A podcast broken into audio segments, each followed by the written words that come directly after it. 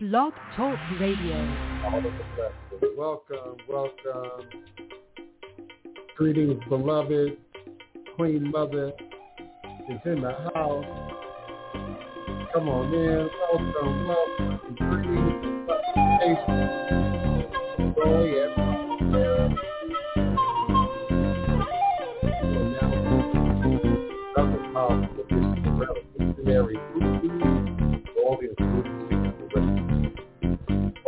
on your YouTube, on your Twitter, on my Earth campaign. Come on in, all the progress things. We had a powerful, powerful education. I'm ready to go. The beloved, all the team is with me. Come on. Follow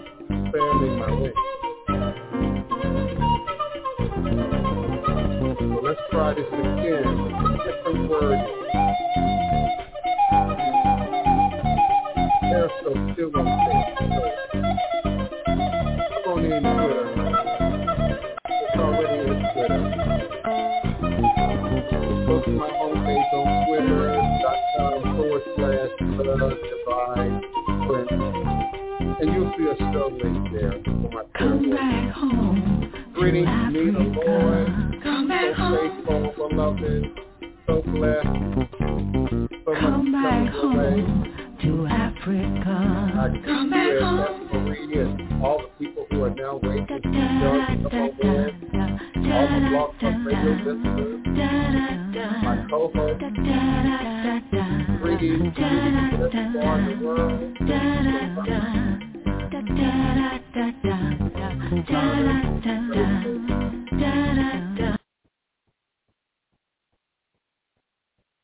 Eshua Leguana Kosi Were Awo Onlo Uto Ne Iwo Ada Afanbo Osi Obatala Mi Ita Ni Ebo Onilio Avane Eshu Eshu is the respected elder who flogs, confronts, uncovers that one versed in mysteries uses truth to own you.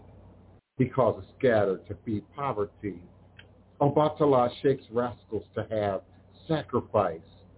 The owner of warnings is the one who is Eshu. Aboru, Aboye, Aboshishe, Ashe. May our Ebo reach a rune. May our Ebo be accepted. May our Ebo allow what we desire to come to pass. And so we say, Ashe.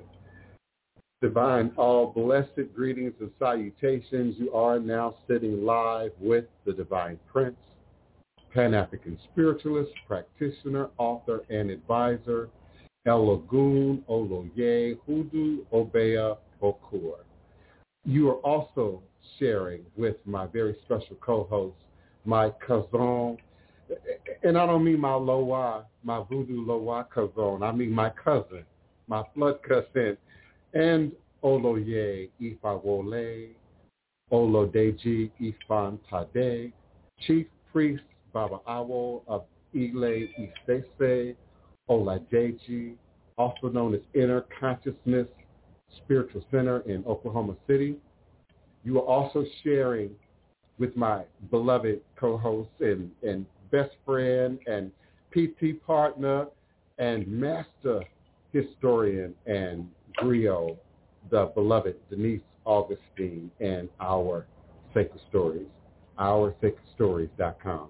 So I will be bringing them on screen. I invite you as well to follow the show link as it scrolls at the bottom of the page. I also have it inserted in the chat for your copy and paste leisure and convenience. And do join us with your questions, comments, and requests. This day, this Fa, Afa, Dafa, Ifa day of great power and, and divination and hearing from spirit, we invite you to join us in this sacred space.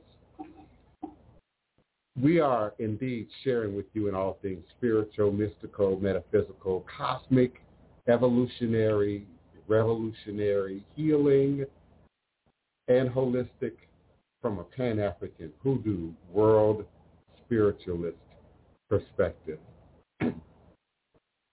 Understanding that all is truly and indeed a blessing. All is truly indeed a blessing. I like to breathe when I say that. All is truly and indeed a blessing if you can just see beyond the veils.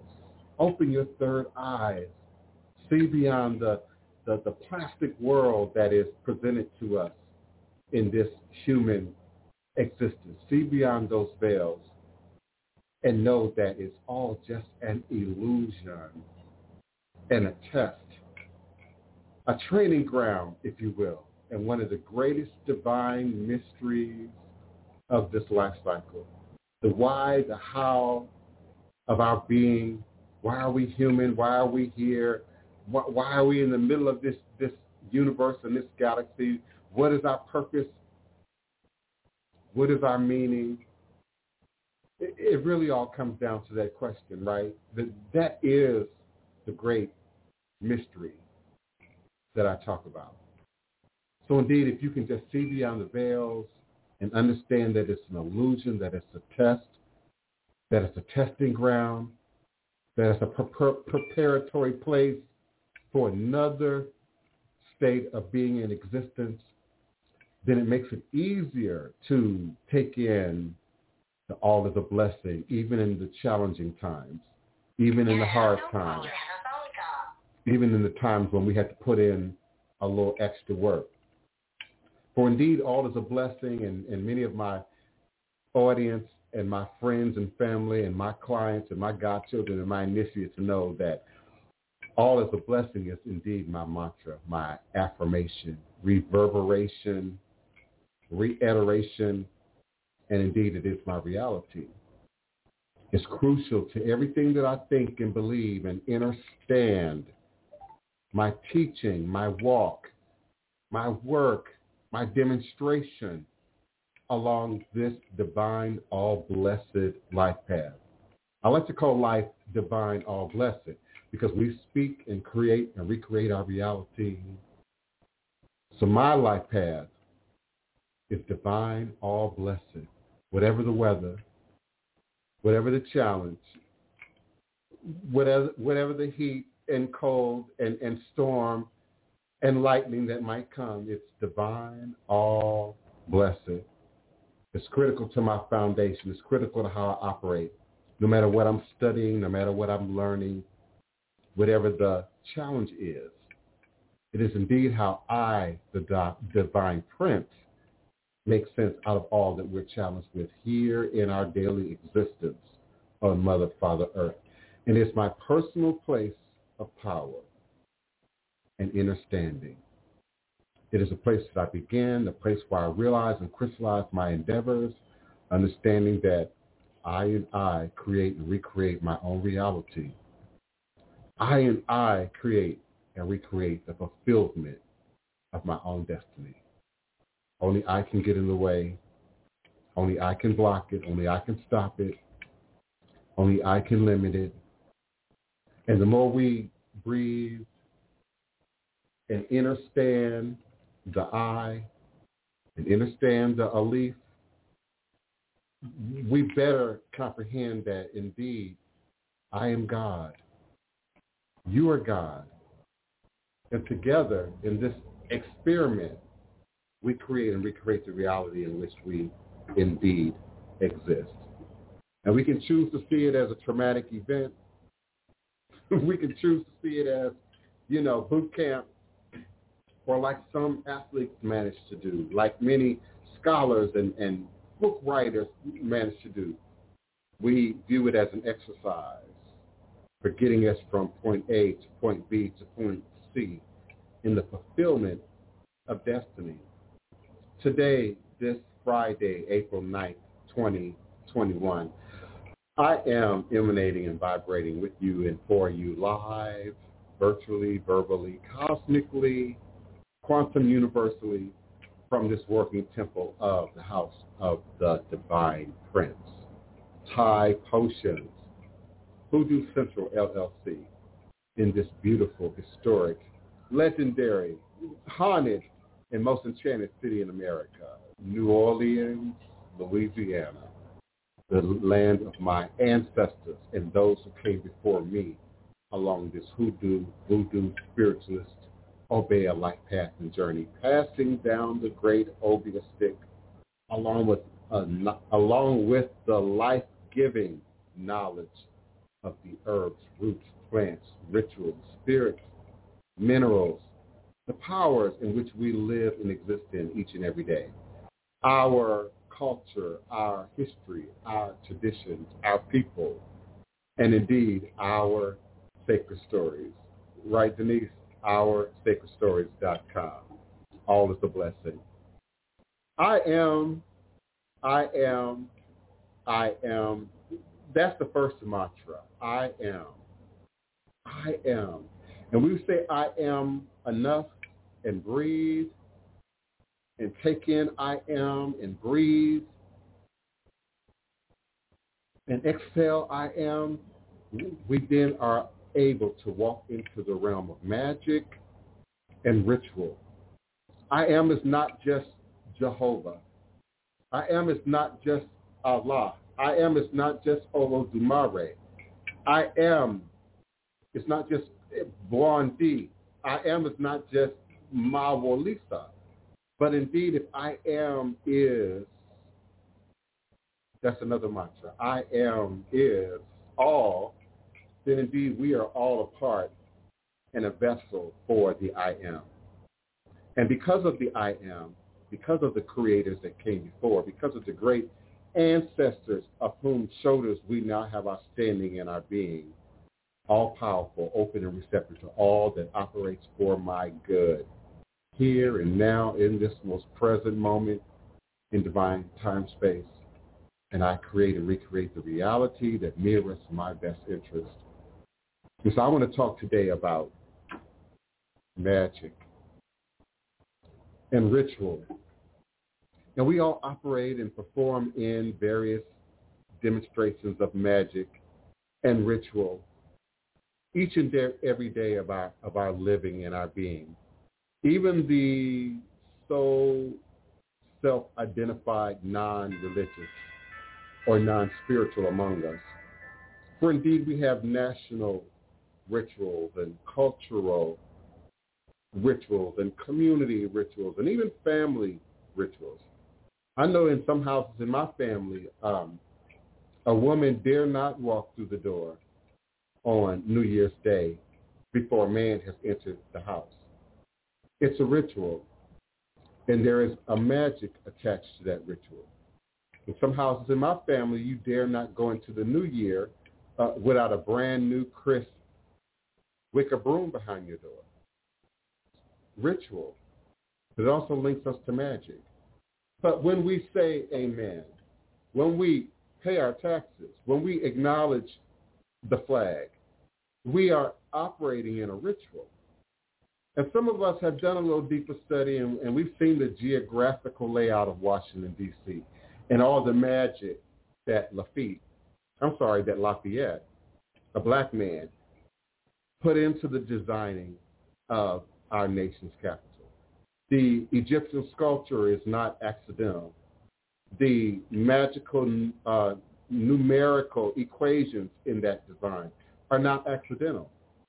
And many of you today acknowledge and accept the presence of, a, an, of an Illuminati, or some greater magical power behind our uh, ability to exist in a country that, that maintains world dominance. And, and such a young baby country at that.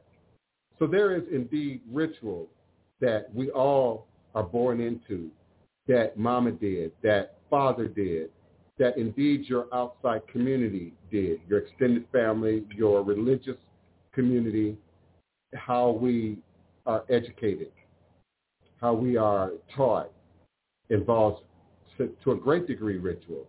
And some of us go to parochial schools, and some of us go to religious schools, and some of us go just go to the public school. But there's still that acknowledgement of ritual and magic. We uh, have a conversation here that's, uh, I, like to say, prone to go in many directions. Because, of course, uh, Queen Mother uh, Denise is going to bring her perspective. And, of course, my beloved cousin is going to bring his perspective. And we have an opportunity to go in many directions with this conversation. Alexis Williams, I see you, beloved. I'm going to bring you in momentarily as well. Thank you so much for wearing your mask and taking the time to be present with us here. I'm going to bring you on screen uh, momentarily. Um, Aboru Aboye, beloved cousin, welcome. Bawoni. Dadani, Dadani. Mo dúpẹ́ púpọ̀. Say Dadani. Welcome, uh, beloved uh, Queen. How you doing? Good morning. Good afternoon. Um, I want to just make you aware, in case you were not, um, the designer of Washington D.C., the black man. Yeah. That uh, uh, you're thinking of somebody else because he was Benjamin Banneker who designed it. But let me tell you why there's so much mythology behind that. Not Lafayette? not Lafayette, Benjamin Banneker. Oh, okay. Forgive me, y'all. Benjamin for Banneker. For giving now, out misinformation. Let me tell you why there's so much mythology and and so much magic in the layout. The first thing is he was a mathematician. And you know that there is uh, sacred magic in mathematics, in numbers. Okay, so he had a foundation in mathematics. Uh, he was a free African American. So also, the foundation of this nation was done by uh, these men all belong to uh, what's the organization? Time. The Masons. Masons. They were all Masonic. Mm-hmm. Now mm-hmm. he was free. But I'm sure he had some kind of contact with the Masonic order because they were full of, of Masonic, and there's Masonic symbols all over Washington, D.C. Mm-hmm. So there's not only sacred mathematics, he was also an astronomer. And Right. there is magic in those stars. That's right. So when he laid this out, he used everything, every sacred geometry, every sacred uh, uh, star writings. He used all of that to lay it out, and they laid it out for success. All these things were not by accident. They were laying out the capital of this nation. And therefore, they called on every bit of sacred knowledge they knew for the success of this nation. Uh, and so that's why you have all these symbols and all this geometry and all this uh, lined up with the stars and all of this stuff. So the very foundation of this nation is founded in magic. Okay? That's right. And please, thank you for correcting me. I, I am welcome to correction. Um, oh, I know that. yeah, So am I. Banneker. I get my name. Yeah, yeah. So, so we're born into magic. We're born into ritual. To what degree we are conscious of it or aware of it has everything to do with your upbringing, your guardians, and their awareness of it and ability to sort of voice that and give language or give words to it. Uh, some of us still won't bring the new year in without black eyed peas, you know, and, and, and you might call it superstition. You might call it just a, you know, a historical tradition, but indeed it is steeped in ritual and magic that that lives and grows and continues to sort of support a foundation that I, I speak about almost every day, that we did not lose our gods. We did not lose our connection to our, our spiritual power and tradition, but we had to change our language. We were forced to change our demonstration. We were forced to go underground. We were forced to synchro- synchronize and, and, and, and blend, uh, if you will, with, with the traditions that, that were dominant geographically where we, at any location where, where we are. Um, there's a degree of uh, rhythm and counting and cadence and repetition in many world religions and traditions that feed into this idea of ritual and magic. Uh, I, I'm, I'm going to let uh, Oloye speak a little bit more about that in his time uh, in terms of Ifa and the chanting of, of, of Oriki. Uh, I find find is hard to describe. Is, is it a prayer? Is it a mantra? Is it a chant? Is it all of that? Is it an incantation going on? So indeed, what we say, what we repeat, what we reverberate, whether it's a song, whether it's a, a prayer, whether it's a hymn, there's a ritual taking place, and in that, there's a, a magic connected. And there's a rhythm to it. Mm-hmm. There's a rhythm. Everything in your body has a rhythm. Your, from your heartbeat to the pumping of your blood, from your blood pressure, everything has a rhythm. Now I'm gonna let somebody else talk, but there's something I've got to tell you while it's sitting on me. That black-eyed Greetings, that black-eyed pea came with us. It was called a lady pea.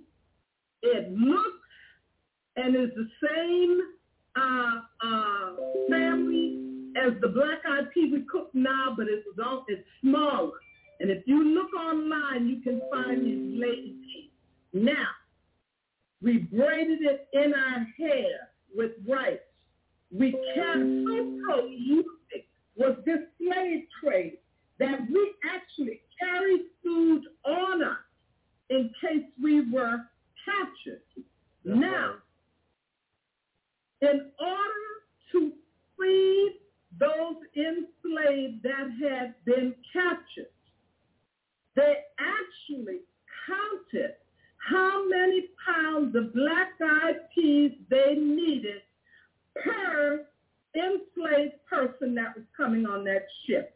And that is what they fed us on this journey that took between 9 and 12 weeks.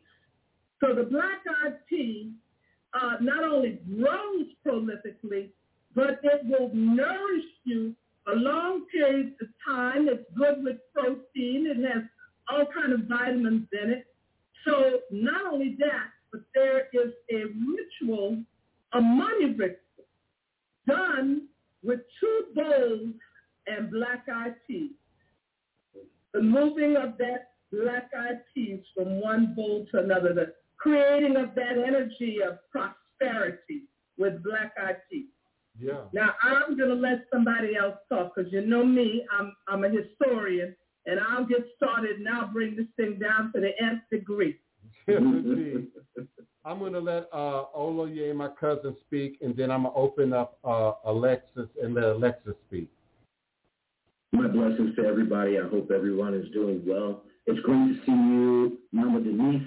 I'm great. Nice I'm glad to see you. back. Thank Uh, you. So, you know, uh, ritual is it's essential in, in many aspects of, of Ifa. You know, um, in everything we do, as was said before prior, is ritual.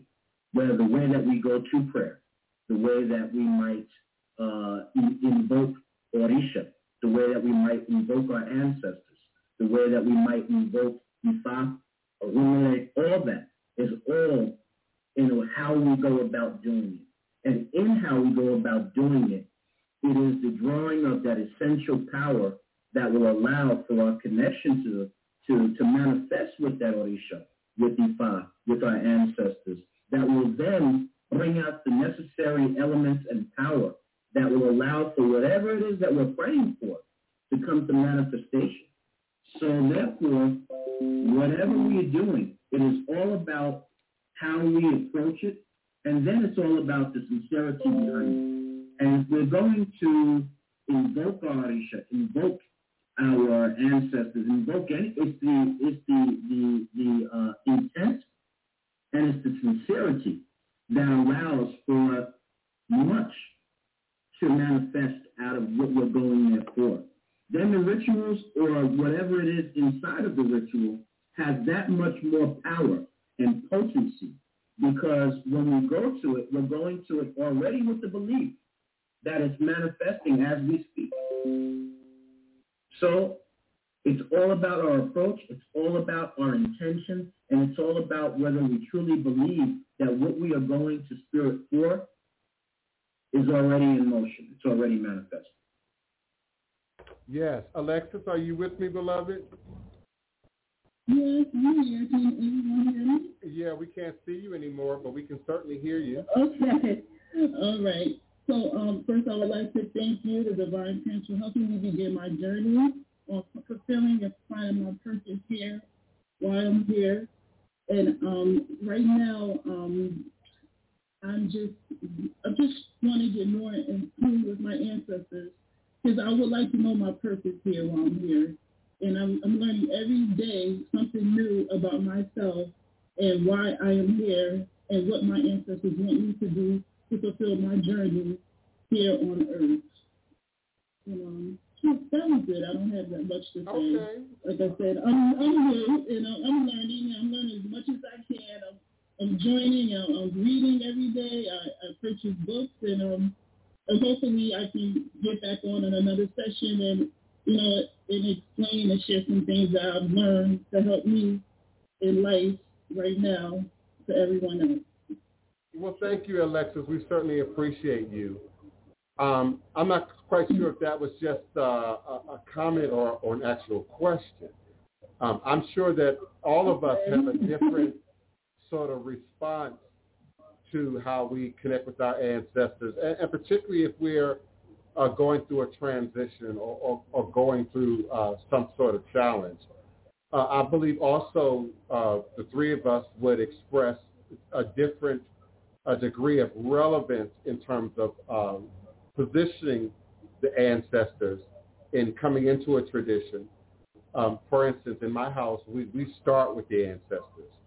Uh, some houses start with the hand of Ifa. In Haitian voodoo, we often start with the lave tete. Um, and, and that's the, the, the washing of the head or, or, or the opening and clearing of the head. So I believe those two things sort of go hand in hand. in, in terms of self-discovery. I'm, I'm trying to find out who I am, get a better understanding of who I am, what my purpose is, where I come from, where I'm going. So, so God led me first to the ancestors, and then the ancestors and the traditions led me to examine my head. And, and that's how my personal journey and how I operate in terms of my housing works in moving people into the systems uh, and sort of into these these practices. Um, you know, we all come from some ritual tradition of ancestors. Uh, I don't care how black you are. I don't care what neighborhood of blackness you grew up in. You know, you, you had grandma's picture somewhere. You had the old uh, heirloom Bible somewhere. You know, we, we had that one area of the house where we kept sacred items, you know, that often acknowledged those who, who came before and, and, of course, elders and those who had passed away. You know, in the unfortunate case that members of the family would pass away, we have somewhere that we sort of ritually would gather that. Uh, I think over the, the time with industrialization and commercialization and economy and paying bills, um, there came a greater distraction between us and our families and sort of that acknowledgement of, of ritual. Uh, I come from a time of Sunday dinners. Families always gathered on Sunday and everybody had to eat together, you know, or, or you gathered at one particular house. Um, we, we still do that to some degree with Congo Square here in New Orleans. We come and gather to eat spiritually together every, every Sunday, you know, and, try to make that a consistent thing. But things like that have fallen away. Uh, family reunions, you know, and, and, and those gatherings are a ritual and a magic within itself. The degree of information that I've learned about myself and where I'm from at these family gatherings from these uh, uh, older matriarchal and patriarchal members of the family and the community, and how that then you know, I take that back and incorporate that into my quote unquote magic. Um, cousin, I don't know if you've heard me say this before, but but at least once a year, I, I go deep into the Delta, where my people are from, and uh, I won't say when or where or how, but I pull up a whole cotton bush uh, because they basically planted a, a, a cotton field, a cotton plantation, on top of my great grandparents on my father's side on top of their grave. That's the side you and I will be connected on. Mm-hmm. So every year I go and pull up an entire cotton bush, uh, mm-hmm. which is illegal. Forgive me, and I'm not suggesting anybody do what I do, but but I do it, you know, and I use it, the whole thing from the root to the herb to the cotton. I use the whole thing um, in my ancestral work throughout the year, um, I, I believe, strongly believe, and, and, find that it empowers not just me, but what I do. Mm-hmm. And, and in keeping my ancestors present in what I do, then, then they're showing up in what I'm doing with and for other people. Mm-hmm. Uh, it was the ancestors that brought me and Denise together. And Denise is standing out on the neutral ground in front of St. Louis Cemetery, number one, where Marie Laveau is buried, just doing what she does. And I'm coming through one day, probably walking back and forth from the post office, and the ancestors assured that we meet. And I mean, we met. It wasn't just a, hey, how you doing, baby? I mean, we met. And, and I believe, correct me if I'm wrong, we, we, we probably talked for at least an hour or more we out did. there in the middle we of that did. ground. And I, I mean, I went into readings, unprovoked, and, and divination, and, and, and she told stories and, and sort of connected us, you know, back to the root when her people were here and my people would have shared the same space. Um, and we've been family ever since. And so she's a, a, strong witness, um, if I can brag just a little bit, to at least some aspects of my magic. she she been around to see me do some things and to see spirit really, you know, work. So mm-hmm. I'm, I'm, you know, in any conversation about magic and ritual, at least in ATR, under the umbrella of traditional African-based religious systems and indigenous world systems, you've got to have a foundation of the ancestors. You, you got to start there. I feel like I'm talking too much. I have, a, I have another question, if you don't mind. Please. Um, since I'm, be, you know, beginning my journey, I'm learning, I'm working, working on my offer. How would I know which Orisha to mainly focus on? Okay, now that's a different issue than just ancestors. First of all, let me be clear, and I'm hesitant because I know some people in the Orisha community um, are going to be upset by this information uh, being broadcasted. But but we don't we don't mix the living with the dead. We don't mix Orisha with the dead. They're, they're two completely separate entities, if you will. So when you start talking about Orisha, from, from this voodoo perspective, then we're talking about someone who's initiated, someone who's gone through a certain degree of processes within Ifa, within Lukumi, within Santeria, and, and has grown to accept or receive an Orisha. And with that comes a set of rules, and my cousin will speak to this better than me, comes a set of rules, protocols, taboos, things you need to follow, processes you need to attend to to then be able to properly care for the Orisha, sort of being mm-hmm. inhabited in, in your residency, if you will. Mm-hmm. In, in voodoo, we lave tet, you wash your head, and you receive, some would even say possess, a loa. And so now mm-hmm. you're you're a, not only a representative for the loa, but you're housing for the loa. So what the loa is allergic to, you are now allergic to. What the loa enjoys, you you now protect and honor those things. But but I guess my point is, it comes with a degree of relationship. I like to describe it as, you know, you have children, you have young girls, and some teenage boys show up at the door and knock and come in and don't acknowledge you, don't acknowledge the parents, don't seek permission, don't build some kind of relationship. So it's the same, in my opinion, with operating with the Loa and Orisha. I find it a dangerous thing for people who are untrained, uninitiated, unexperienced to try and invite spiritual powers into their domain that they're not prepared to receive. Because when, when you do that, you're also opening up yourself to all kind of energies, jinn, angels, demons, devils. You, you're opening yourself up to mm-hmm. all kind of energies, and there will be things that come through, and, and I'm speaking as a representative of voodoo, that you can't always control, and you and particularly by yourself. So often this type of demonstration is done in a ceremony, in a group, in a ritual, and then there are other witnesses present to what, what is taking place. And so the Loa will speak, or the Orisha will speak, or, or, or give its demonstration on the divination board. And then that is given to the person, the client, the initiative, the initiate, that, that the ceremony is being done for. We have a sort of a Western thing and it's a Western thing. Uh, it's it's a Eurocentric thing that we can sort of pick and choose and borrow culturally.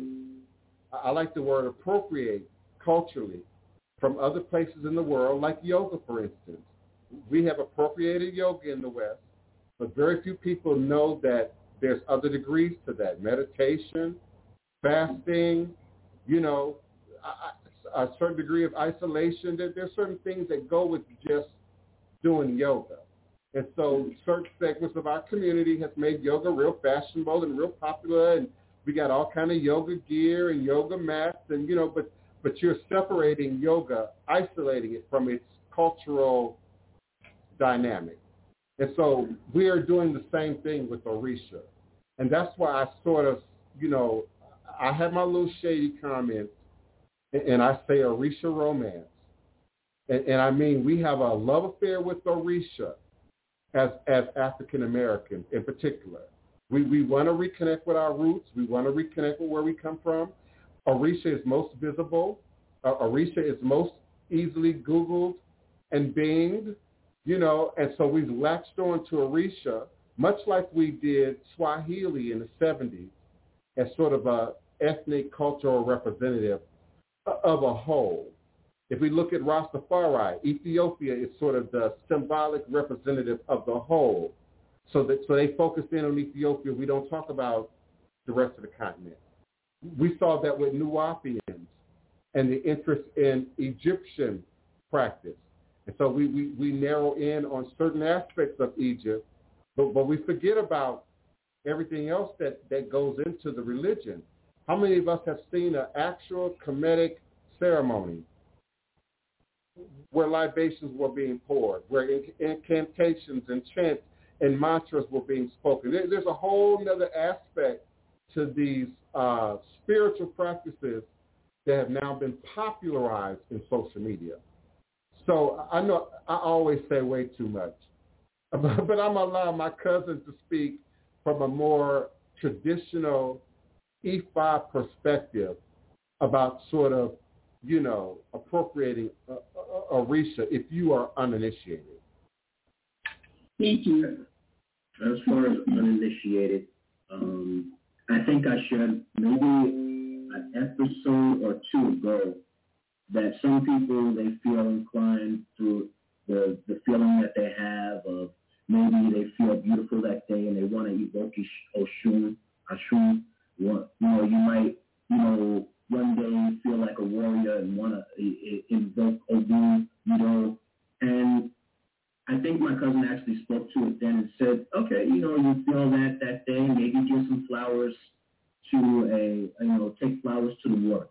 Maybe take, uh, feel no good, go to the, to the railroad tracks and pray that things will be strong for you, that you'll have uh, courage and, and strength, and that things will open up for you. You know, you have to know what the facets of each Orisha might mean before you really invoke Orisha anyway. So if you don't know what Ogun brings and represents, it's probably best to leave it alone and just acknowledge that you feel that way. You can always just say a sentence, thank you. I feel close to Baba Ogun today. Great, no problem. You acknowledged him, but you didn't go into an area that you weren't knowledgeable about or trained with. And so no problem there.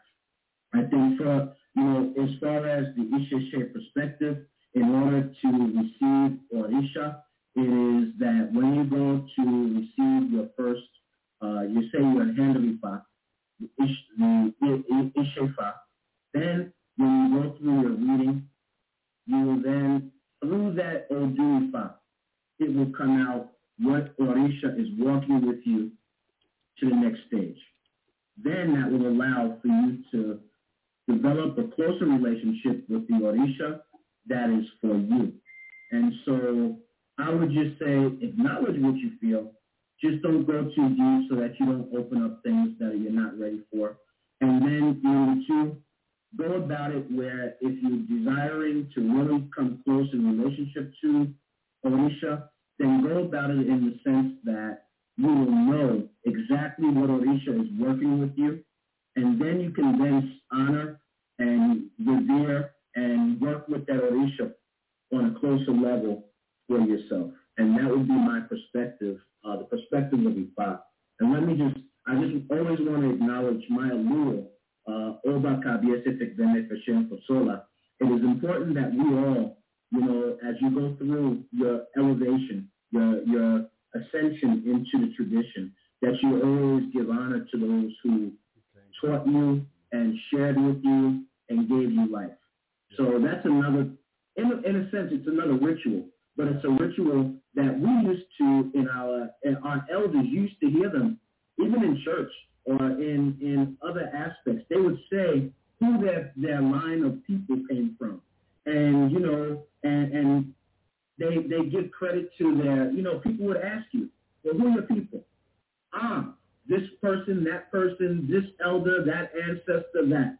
All right, uh, we can talk now. You know, so it, it's all kind of ritualistic. It's all things that we learned. We didn't even realize that we learned from our elders and from our ancestors, our grandparents, our great-grandparents, as we watched them do these things. And they told us to go sit down and be quiet We didn't realize that we needed to be paying attention and watching. It's one of the reasons why so much of our, our, our culture and our traditions are dying. And if it's not for people like like Mama Denise and, and my cousin, then those rituals, they begin to fade and we lose sight of the importance of our people. And that's also connection that is extremely important to help you to get started and move forward. And, and let me add something because you brought back memories about people asking who's your people. Yes. Because you were suspect until they could connect your bloodline. Yes. So even in dating, if you showed up at some girl's house Mhm. to date her, they would uh, they would say, "Well, who's your people?" And you go, "Oh, my mama's this one," and they'll go, "Who's your grandmother? Who's your grandfather?"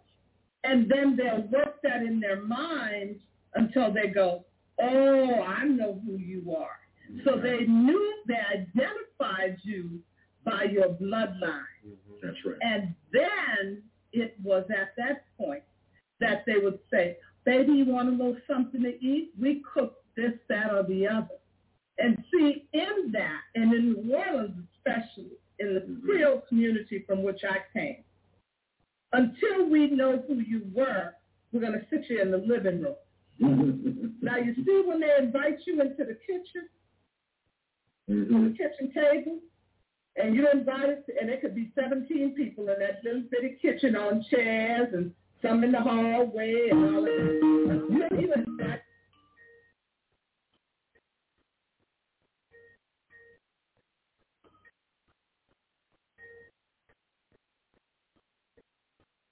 We did not make indiscriminately in my day. You knew who you were coming from, who your children were coming from, right? Now you may get the worst boy in the family, but you knew that the foundation was there and that even if you got a bad husband, you got a good mother-in-law or a good father-in-law, a good sister and brother-in-law. Do you understand what I'm saying? And so I think part of that even rituals, uh, rituals uh, are important in that we know, you know, who's coming into our bloodline. Mhm. I, I listened to the both of you and powerful responses from the both of you, by the way. Uh, but but I I hear something that's sort of in unison. I heard my cousin talk about acknowledging those who came before, uh, and, and he didn't get very specific, but I, I'm familiar with what he's talking about. Uh, before you start a divination, before you get into a ritual, uh, there's a chant, there's a mantra, there's a process, there's a rhythm of acknowledging not just the ancestors, but your luo, those who came before you, their elders, their godparents, etc. And so I often teach that there's a, a ashe is shared. You That's don't right. own it. It's not personal to you. It's shared. It, it's conferred upon and it's shared. And so in the invoking of those names, you're also reawakening their power and your energy, energetic connection to that power. So I hear Denise saying, you know, who your people is, which they still do in New Orleans, by the way, Mhm. um, Mhm. says something about your energy, says what kind of ashe is on you, gives them some sense of what you might be capable of, or what your, you know, your potential might be, based on that shared energy. So I often say, you know, you can't practice these traditions in isolation right. when you look at indigenous cultures, th- there was no isolation in the way that we assume isolation today. If you were, you know, separated from the village and sent to live out in the wilderness by yourself, uh, it was usually a reason and, and not a good one, you know, and you were not expected to survive very long, you know, in that in that environment. So the idea of, you know, the kitchen witch, you know, the private witch, you know, I'm at home doing my magic, my ritual without any connection to our ancestors, the power of our, our own head being being activated, and then that power and connection to the community. That's right. I think that's another reason uh, Eshu is first, uh, because he's a man of the streets. That's right. You know, and so you've got to be able to walk and operate within the, the dynamics of life for us as, as human beings, as God having God having this human being experience. Uh, and so that connection to energy is essential to how we move. We start mm-hmm. using words like luck and bad luck and misfortune and well, you know, I got a friend that says it all the time. Oh, you just lucky. I said, oh no, I don't believe in luck. I, I believe in being blessed. I believe in being anointed. I believe in and you believe in work. I believe you got to do the work. I believe in the sure. ability to move work that can mm-hmm. change your destiny, that can affect That's you right. know the probable outcome of things. It's one mm-hmm. of the mm-hmm. reasons I sort of gave up Christianity. I didn't like the feeling of being powerless. I didn't like the feeling of having to wait until I died. I didn't like the mm-hmm. feeling of having to forgive and forgive again and forgive again and, and, and just wait on the timing, you know, for the blessing to come in. Uh, ATR gave me a sense of, of personal empowerment. It gave me a sense that there's always something you can do. You can always go to the Babalawo, the Iyanifa, the Mambo, the Houngan, the, the, the minister, and get direction about something that you can do to affect immediate results within your, your, your reality. And I say immediate result because magic is so teetering on top of the idea of spells, which we know are temporary. And, and, the notion that I, I, want something and I want it now, but I want it to be long lasting and, and perfected and, and, you know, everything I want and need it to be. Without, There's a process in everything. Without acknowledging that process. That's right.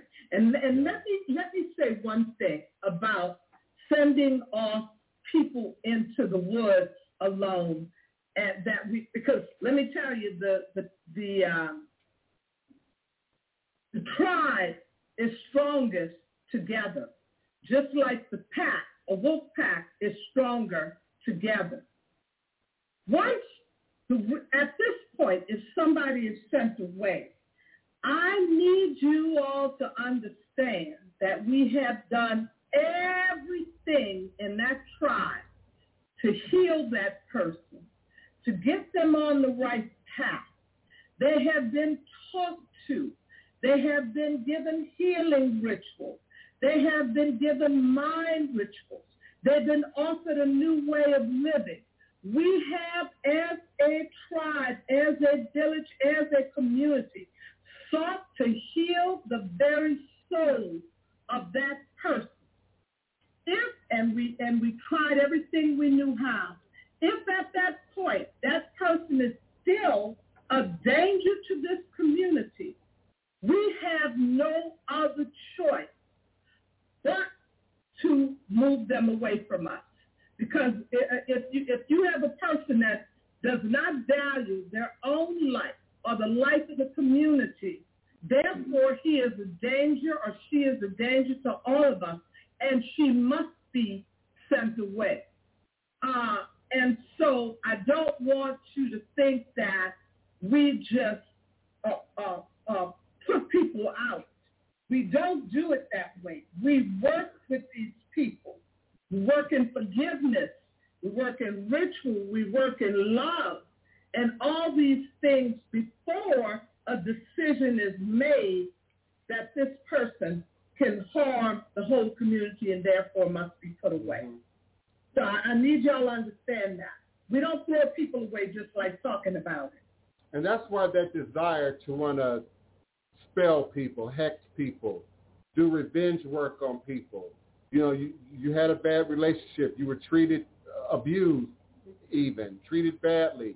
And, and that and that human part wants revenge and, and wants to be able to, you know, cook up something and, and kill without considering that person's ancestors, who that mm-hmm. person is connected to, the children, the mama, the grandparents, there again, we stand on the shoulders of mighty ancestors. To yeah. kill me, you would you'd have to kill all my ancestors. To, to to do negative to me, my my ancestors would have to support that, accept that, or allow that. Just as Denise just so eloquently uh, explained. So you can't harm the righteous. You can't harm the innocent. You, you, you can't harm those who, who are walking truly within the, the dynamics of, of their destiny, and that negative desire, that negative energy to want to retribute, you know, can be better applied in other ways magically to sort of propel you forward and beyond whatever the infraction might be. And That's I, right. And I'm not in denial of, of grievous infractions. You know, oh, I'm not either. We know that there are secret societies in West Africa that existed long before we know anything about the police and the mm-hmm. judicial mm-hmm. system. Their job was not only to uh, separate that person that might be the problem, but to remove and eliminate that person. And they would often come out at night, so everybody huddled into their huts, often with great fear and trepidation. I, I believe to some degree that the, the Egunguns also have a certain degree of that history. We don't often see that demonstration today, but those ancestral masquerades would come out and, and that abuser, that pedophile, that murderer would disappear, would disappear. That's right. And so there is a, a, a place for retribution, righteous retribution. But many of us in today's society, in today's culture, are operating in our, our flesh, our feelings, our ego, our, our carnality. We often want more from the next person than we are desiring from ourselves. I'm willing to give. Yeah, then we're willing to give, you know. And so it makes it real dangerous when people start, you know, emailing me, uh, messaging me about doing harm. Um, cousin, one of the communications that upsets me the most is about people wishing to do harm to infants or unborn children. You know, so you you messed up, you you had an affair, now you got a baby on the way, and they have the audacity to mm-hmm. put it in writing, you know, and, and send that to me. Um, it catches my breath every time I see that, and, and just the the notion that that type of activity might be happening now in, mm-hmm. in today's context. We know in the, ter- in the terms of enslavement, you know, you might not want to bring another baby into slavery. You, you not, mm-hmm. not, might not want to subject the next generation to being enslaved by master or raped and mm-hmm. abused by master. But but when I hear mm-hmm. that and see that, mm-hmm. again, we're talking about the sort of the appropriation of our traditions without a real understanding of the of the history, the base, the purpose, the root. It's, it's what makes this practice dangerous in uneducated hands. It's true, and you know, to go back on on what we talk about about being able to to deal with people. In many of the Odu Ifa, it speaks about you having enemies all around you. Some of them will say you have enemies close to you. Some would say you got to watch, you know, here, there, and, and, and whatever. The Odu Ifa, it straight out tells you.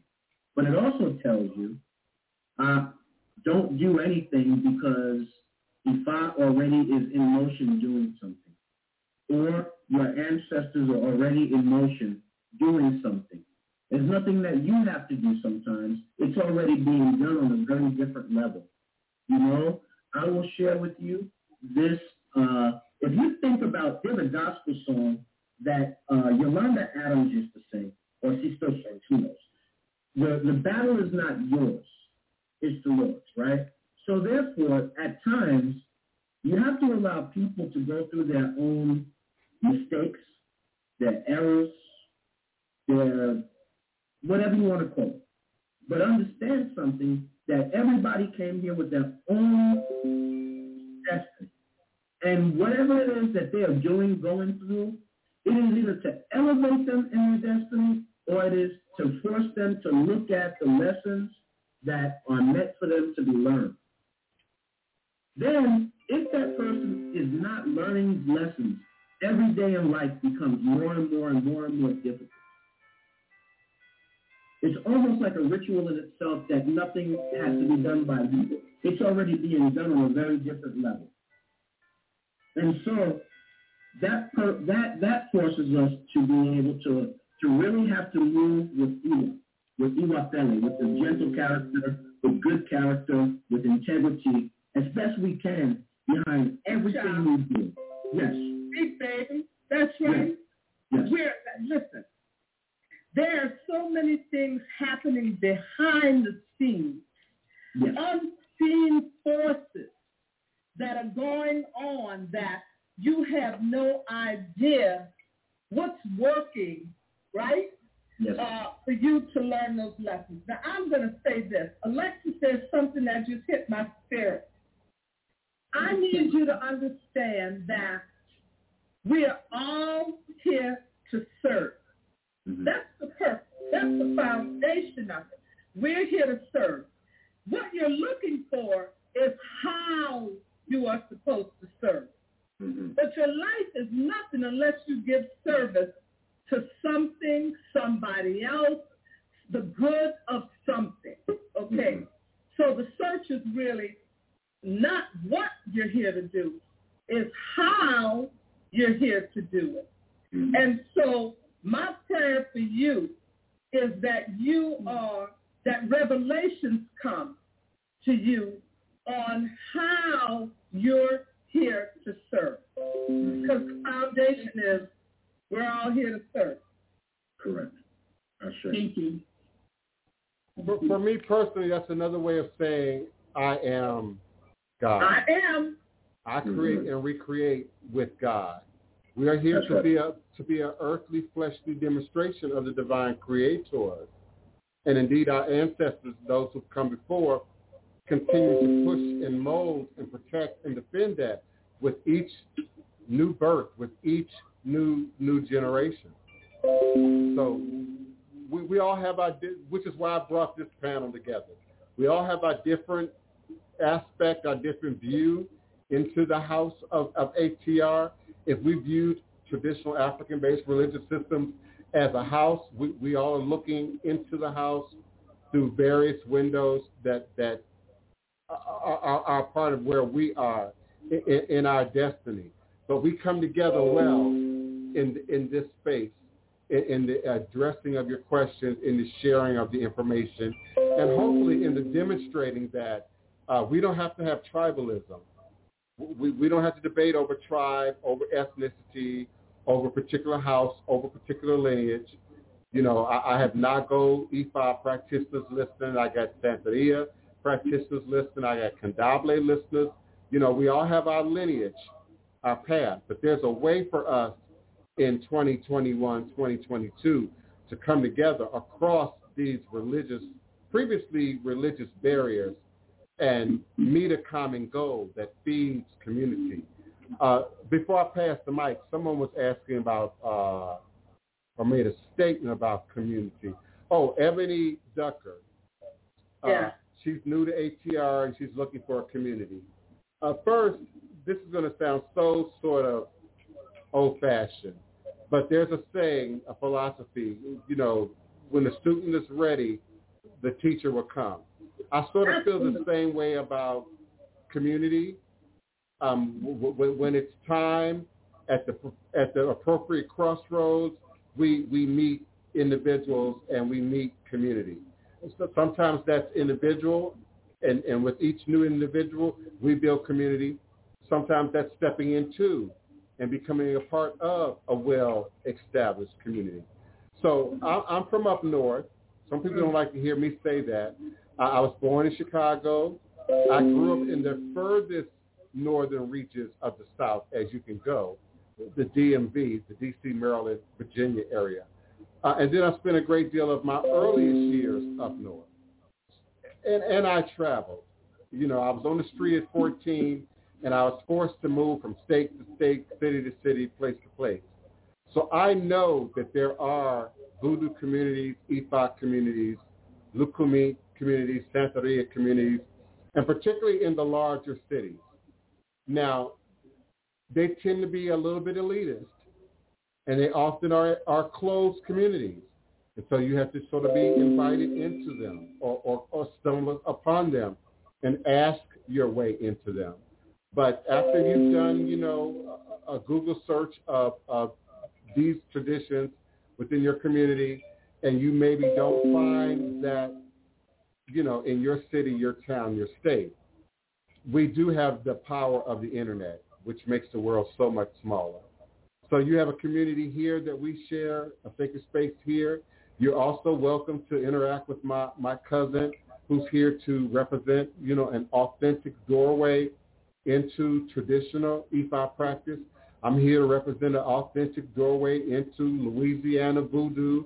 Denise is here to be griot and, and mentor and queen mother, you know, to, to our community. And of course, our beloved co-host Fipo Core, uh, at some point is going to realize he's supposed to be one of my first priests and it's going to sort of find his way into alignment. He's he's my wayward brother because he kind of he you know he wanted to do things his way in a way he's used to doing it, and, and I'm okay with that. And you know, but things are growing, so I digress. Welcome, beloved. How are you today? Uh, blessed as always. Uh, I really want to thank everybody. Um, today's show, today's show uh, spoke to my heart, especially um, because, uh, like I said, I, I like to share exactly my experience, and I went down every one of those wrong paths. So all of those that are out, that are that are trying to find their way, tradition is key. Tradition and ritual and, and being able to connect with uh, just those in the past that created a foundation for you to stand on. Because if you don't, if you don't acknowledge the, the platform that you're standing on, you will sink. And I am bear witness, witness to that, that I have sunken uh, before. It's taken a long time to get my head out of that negative space. And practicing these traditions without that guidance will leave you exactly there. Exactly where they're talking about being in that negative space, doing it without the elders will, will put you smack dab in the middle of all of that negativity. Mm-hmm. It's, right? it, it's, I, it's I like feel not, in that. So, Yeah. so I'm just acknowledging the fact that this panel that is above me right now is really calling my heart, and I'm going to have to acknowledge uh, the, the divine prince of his calling to me. Going have to acknowledge that. Yeah. Yeah, we work well on air. I can just imagine meeting you and and and what things would be like once we, you know, built a relationship uh, beyond uh, the airways. And I'm here for you, beloved. Um, I'm grateful that my mother, for those of you who aren't clear, Gary Vonsell Savage is my mother, uh, cousin, um, the Honorable Evangelist, Hello, Auntie. the, uh, Honorable Evangelist Savage. So um, she'd be your cousin. cousin, Yeah, okay. she'd be your cousin. Hello, cousin. Um, yeah, so, but she's my mother, so she, you know, you're my cousin on my dad's side, so she'd be your Okay. cousin, you know, because of the marriage. All right. But um, I'm always grateful when she acknowledges the work as well. Um, it, it, for me, in my imagination, she also sort of represents any opportunities for communication with the Black church. And there is a- pathway that the Black church could take, could develop, could further promote uh, that can bring a, a greater sense of unity in the community than what we are experiencing right now. And particularly when we think about conflict over religion, over Muslims, over uh, uh, Ifa, over voodoo, you know, over religion. And, and I see a day when I have a sacred space, a temple space where all ATR is able to come together under one roof and share that space under one roof without conflict. Uh, Alexis Williams says that there's a large, uh, the largest Santeria community is in Union City. Uh, I forgot Yes. what, what state are we talking about? What state is Union City? This is New Jersey. Oh, right, right. Oh, you're in New Jersey. Oh, yes. Mhm. you're you surrounded by it. You're Yes. surrounded by Esau, Sanctity, uh, Voodoo. Now, what I hear, and I'm only speaking for myself, what I hear out of that region, New York and New Mhm. Jersey, is people are turned off by drama. And so. I, I get people coming from your region who say I was a part of an ile, I was a part of the house, and this happened, that happened, this, you know, and, and so there's a great degree of activity in ATR where you are. But just in anything, you know, you've got to be able to separate yourself from the drama. You got to be able to be clear about what it is that you are investigating. I think we overlook the necessity to study. I was taught by an elder, you had to study before you could receive an orisha. You had to study before you could receive a ritual, which means you had to know the language. You had to know what was going on. You have to know why it's happening. You have to know from what powers, you know, are, are being spoken and, and or invoked. And so you do the same thing when you buy a house. You do the same thing when you buy a car. And you check the details. You want to know the mileage and the oil and the gas and has it been appraised and has it been inspected.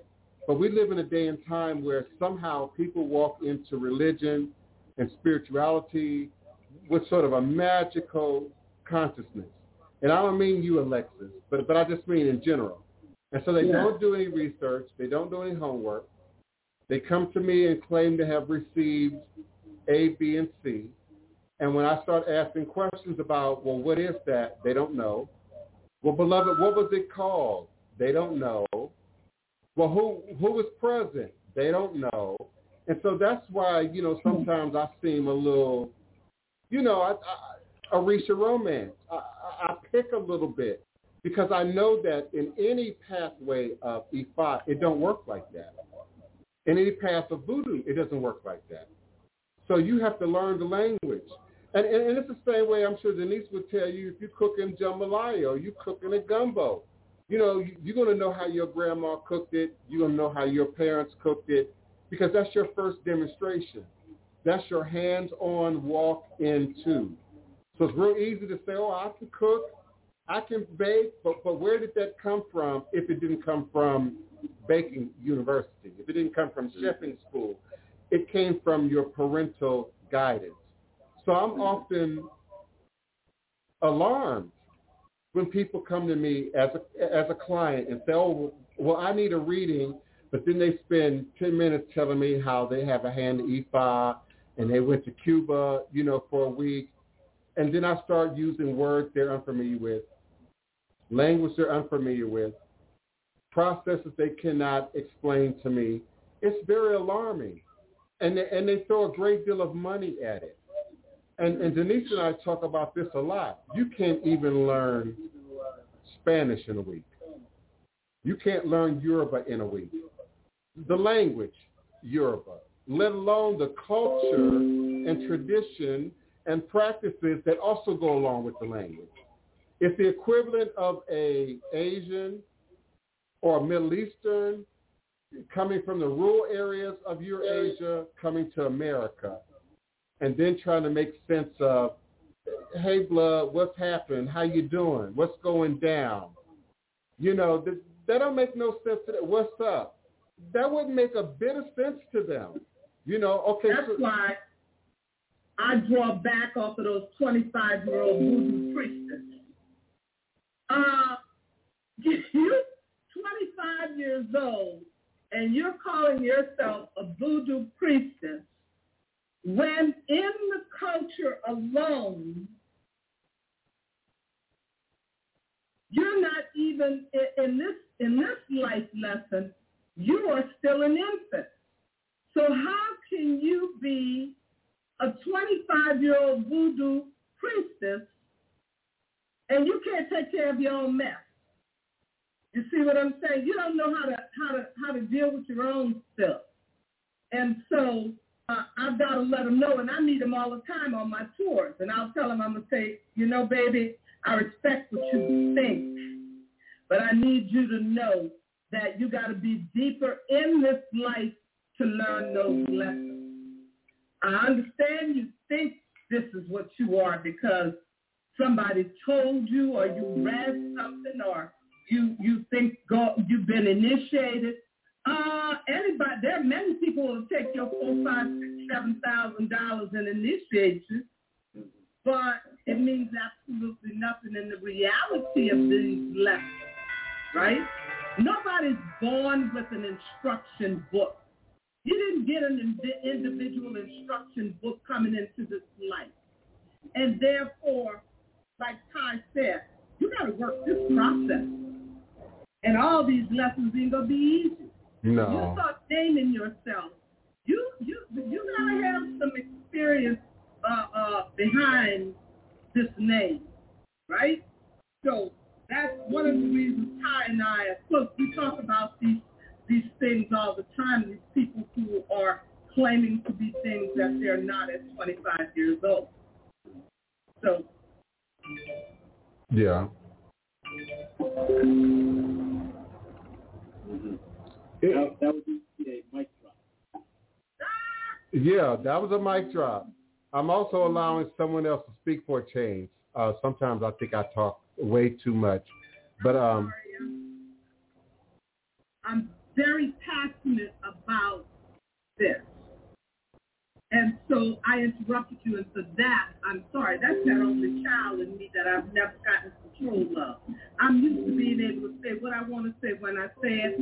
I offer my deepest apologies, and in that, I just prove that some of the lessons you learn for a lifetime. You know, I'm hoping to get over that by the time I'm 75. so, yes, indeed. Not the 75. Uh, uh, cousin, did you want to speak to Anthony X, or do, do I want to go first? Uh, when I say Uwabu Afia, the world is a marketplace. I, I know in Voodoo, um, we're not just talking about where the women sell fabric and, and pottery and, and, and food. Uh, the world, meaning life, is a marketplace. So there's a there's a give and take. There's an exchange going on. There there are debts and credits being created. Uh, there are bills being paid off. You know, by way of our activity in our spiritual life and, and our involvement um, with the world. A question that I'm often in discussion with somebody I'm close to about is the purpose of life, the point of life. Why am I here? Um, and, and, and again, many of you through Western uh, culture and Western default accept the, the illusion of isolation, accept the, the illusion that I'm here by myself, that no one cares, that no one thinks about me, that no one cares about me, um, that, that what I do doesn't matter. And indeed, as Denise suggested, we're here to serve. We, we're here to be divine, earthly manifestations of the creators and the ancestors. So no one is here just for recreation. No one is here just to pass the time for 80 years and then pass on. Every single one of us has a ministry, has a job, has something purposeful to do that, that extends not just beyond you and your world and your house, but your community, your family. And that's one of the things in, in indigenous cultures that we aspire to is being born to become an ancestor. And it is what you do in the middle that feeds that goal of, of, of becoming an, an, an elevated ancestor, an acknowledged ancestor. She did well in school. She did well as a young adult. She, she went on to have a family and did well with her family and then created businesses and created uh, uh other young individuals who went on to do well. And, and that's what feeds, you know, sort of that ancestral power. So, yeah, the, the marketplace is sort of a symbolic euphemism, is that the right word? Within the tradition. So it can, and, and that's the case with many aspects of the language of uh, ATR, Ifa, Voodoo, Akan, because there's always multiple meanings to the words. I, I describe them as a capsule. Like an Odu is a capsule, and you can look at that capsule and you know what bottle you got and, and you know what's supposed to be in that medicine bottle. But then you open that capsule and there are layers and, and deeper degrees of information that are, are revealed as you go into that Odu. And, and it gets more specific and more specific and more personal and more personal as you delve into it. So um, yeah, many of the words that we use, Anthony, uh, and, and, greetings, Anthony. My apologies, beloved. Uh, Anthony is a new student, a new initi- initiate. He actually came down here to the house over the weekend. Um, so thank you, Anthony, for uh, participating.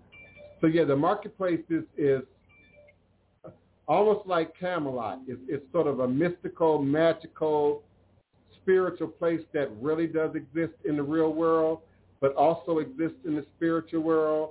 And depending on where you are in your degree of consciousness at any time, is what you're able to see and understand in terms of this marketplace. Uh, cousin, um, you, I know you have something, Ifa, to say to add to that. So we can look at it from a few different perspectives. We can look at the marketplace, as my cousin has said, and we can look at it as to what debts we're going to be leaving and what next we might be paying off from our ancestors before. What have they maybe not completed that we have to complete for them? Right?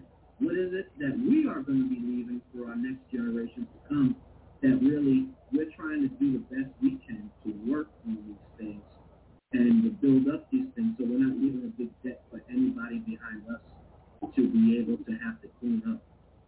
And so when you become closer to spirit and closer to tradition, closer to working on things in your life, it's essential that when you're getting your readings and you're seeing all of these Odus come up and the Odu says, you need this, you have to work on that, you need to initiate to that, this, this, this, and this.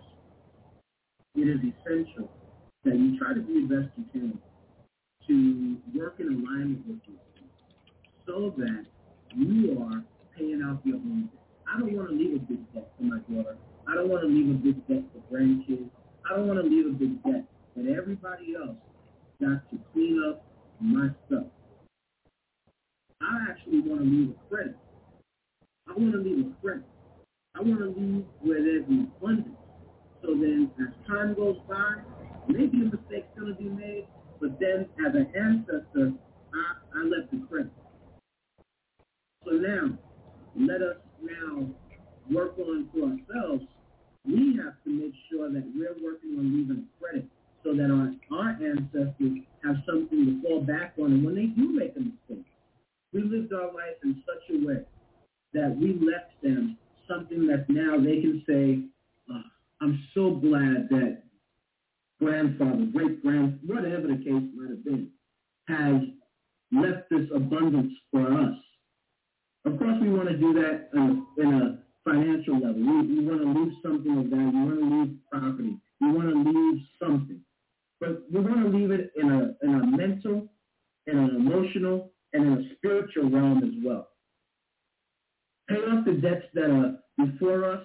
Make sure we're paying off our debt and leave a credit for those who are coming after us. So they'll be blessed abundantly by what the work that we have done and the effort that we've put forth. What what is it that we're trying to leave here?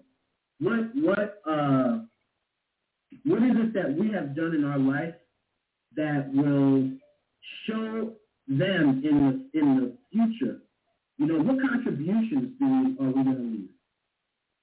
What contributions are we giving to the world? What contributions is it? Okay, so besides this life in spirituality, I also have life in martial arts. So I've been fortunate in martial arts to be recognized in that. So now when my daughter and the granddaughter and the da da da da look at it, they say, that's my grandfather. What, so what, is, what is it positive that we're going to leave for them? Because every day as well, every day as well, we're writing our own obituary. Every single day, we're writing our obituary. And so every single day, we try the best that we can to be able to leave that they can write the obituary. It's already written such and such did this, uh, we did this, he did this, he did this. At times, just like everybody else in the world, he had challenges, but this is how he overcame the challenges. And now today, we look at him And then that is the reverence of the, the reverence of being ancestor. That's what we try to do. I hope that makes sense. Absolutely. Ashe, Ashe. I just wanted to remind everyone that the phone lines are open at 845 277-9143, 845-277-9143. I have about a dozen people who are listening in, but indeed, if you have a question, comment, or request, remember that you must press the number one on your telephone keypad. That will raise your hand for me, and then I'll come back and unmute your mic. I'm welcoming those who have joined us uh, as co-hosts here today uh, live on screen. Thank you so much. Um, I have muted uh, the distraction in the chat room. For those who were paying attention, Joshua, Benjamin, he's been muted. Uh, I'm getting better, Keona. Thank you. Sometimes Keona got to kick me in the butt uh, to sort of remind me of what I need to pay attention to. And just her activity uh, helped me to sort of remember that I do have access to go directly to these platforms Facebook, YouTube, whatever, and block people if they become a problem um, in the chat. So he's been blocked.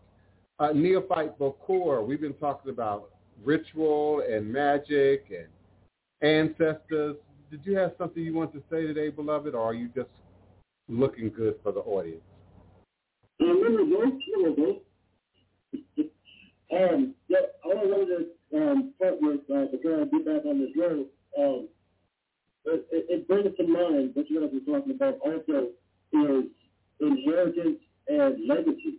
This is this is big big word for our tradition as well. What we in the black community seem to be lacking right now is true legacy and and inheritance. It seems like we've been purposely kind of ambushed and from being able to even understand the simple definition of those two words, let alone uses. And I think that that would be a great way um, to to overcome that obstacle. Is in this tradition, learn what it means to be in legacy, to pass down or create legacy, functional legacy, not just with your, your money and whatnot, but the tradition is there. I've grown up with a lot of the traditions that my grandparents left about, left behind, but as they passed away, they became elders. Uh, the, the, the living ones tend to let those traditions die off. Now, used to have certain things that we would do for Thanksgiving and Christmas and these times, just for my family alone. Uh, some of those grandparents moved on, that's when all the traditions stopped. And I'm pretty sure a lot of uh, a lot of my generation can relate to that same thing. Mm-hmm. I, I'm kind of an older millennial, but I'm still considered a millennial. But as millennials, we, we have no uh, concept of these traditions passed down. This right here, this safe space right here seems like a very good outlet for that. And I would suggest that we start flocking to it. uh, but on that note, I said, I you, I'm going to hit this road, and it was always, always a blessing to be here. Well, we appreciate you. We appreciate you, and thank you for your contribution. Um, and, and, I, and, and, I, must stop just for a moment. Um, I did you know, I get these alerts. Some of y'all hear the alerts, and I usually ignore them or try and turn them down. And I did click on one, and of course, everybody now is, is posting uh, their feelings of, of bereavement and mourning for DMX. So DMX, the the, the notorious rapper and performer, and he has passed on. Um, everybody is, is posting it and tweeting it right now. Um, another one is now going on to be healed, repaired, mm-hmm. renewed, and then recycled back into the to the light uh, mm-hmm. of the Most High. So I, I just wanted mm-hmm. to take a moment and acknowledge. We don't always do that on the show, but I felt led to do so um, today, and particularly in this case. Um, such a tragedy on, on so many different levels. Uh, it could easily open a discussion into, you know, so many things.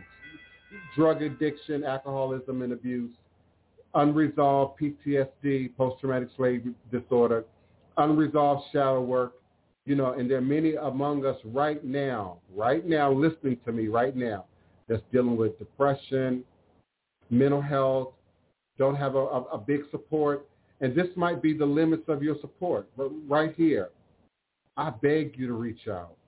I beg you to reach out. I'm here for you. My cousin is here for you. Denise will make herself available to you.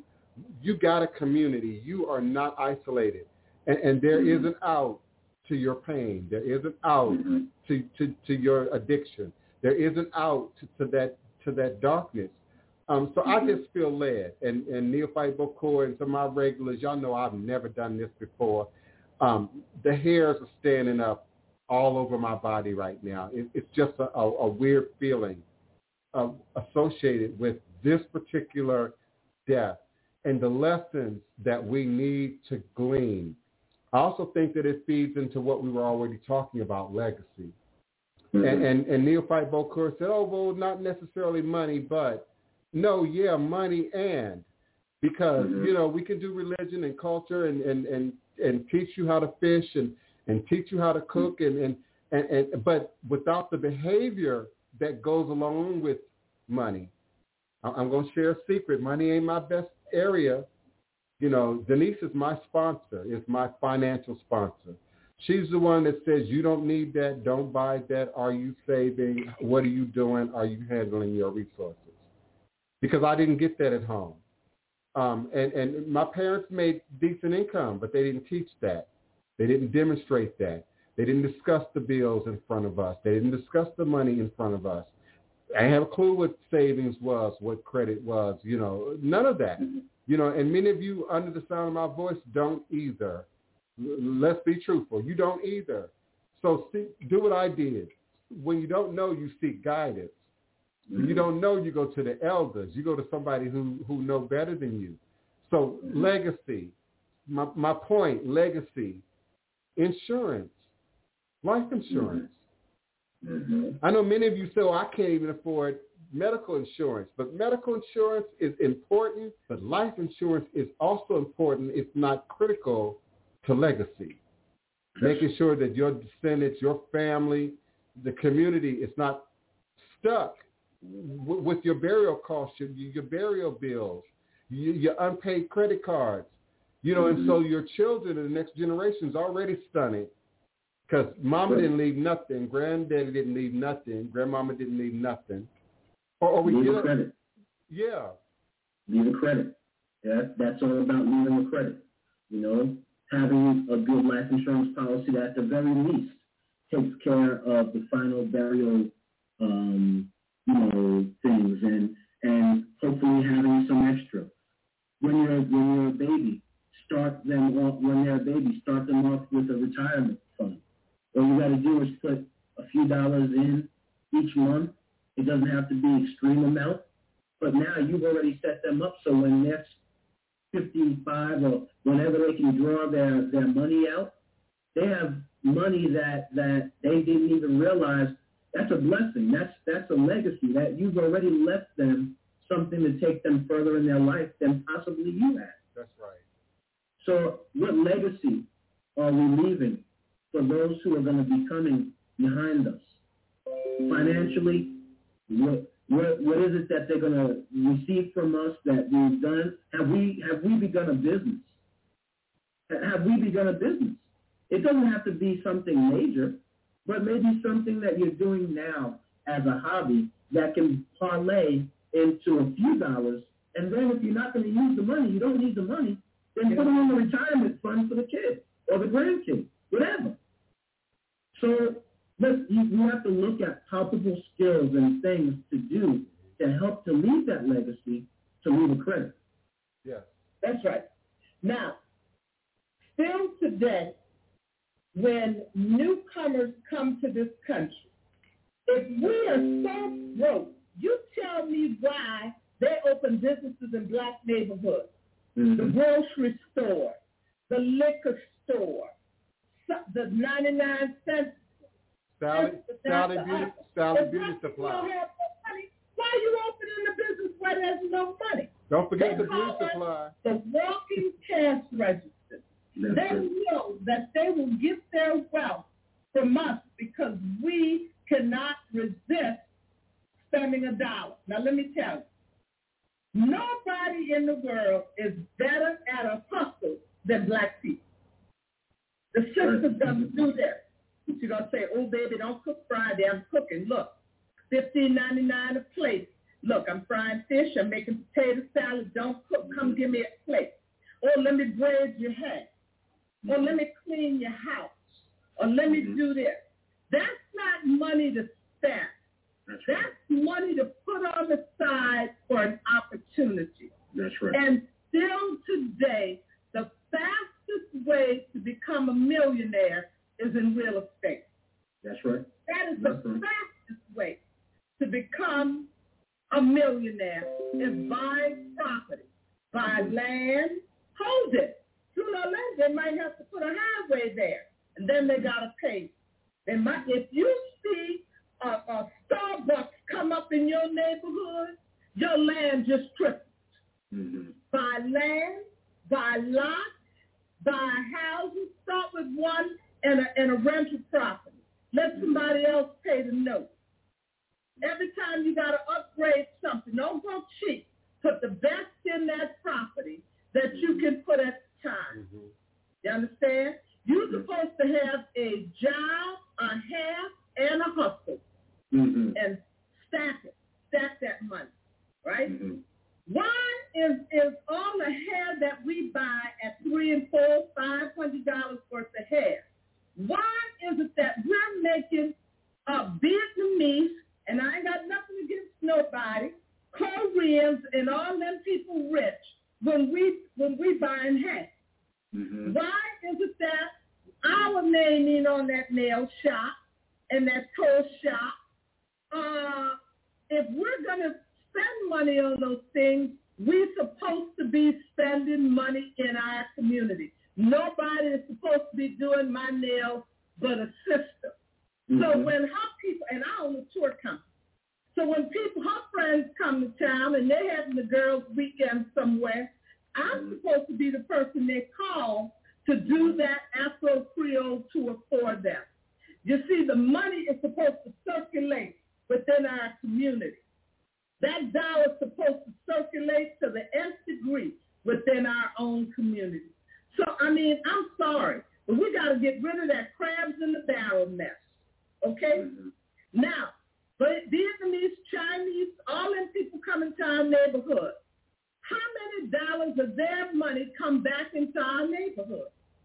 Right? We love a shrimp sandwich. I'm supposed to be providing that shrimp stamp.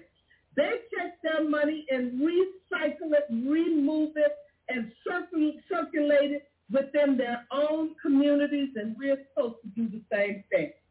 This is not racist. This is about the Bible. And we better learn now that economics is a part of our survival. The more money we have, the more political power we have.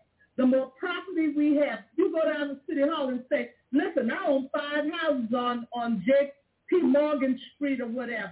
And I'm a prop, I'm a multi-property owner. And therefore, I need that straight fix. I'm paying property tax, and I got five houses, and why is that street not fixed? You can make demands. The Bible said, them that got shall get. Them Mhm. that got, so the more you get, the more you will get. It is That's right. designed for those who have something to get more. That's all it is. That's It's, right. And we have just- to, it's a spiritual lesson. we have to also look at the economic power community-wise. That's When right. we, when we look back at, at the civil rights movement, what was one of the most significant things of the civil rights movement? It was the boycott of the bus.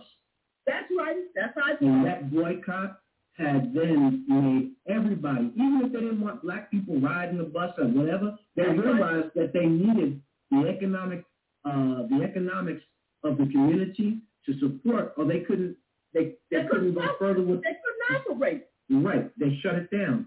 And even today, when we look at the civil, the movements that are happening now after the, uh, uh, the brother, uh, brother Floyd killing and all of those things, and different ones, we also got to know that our voice has a significant amount of power.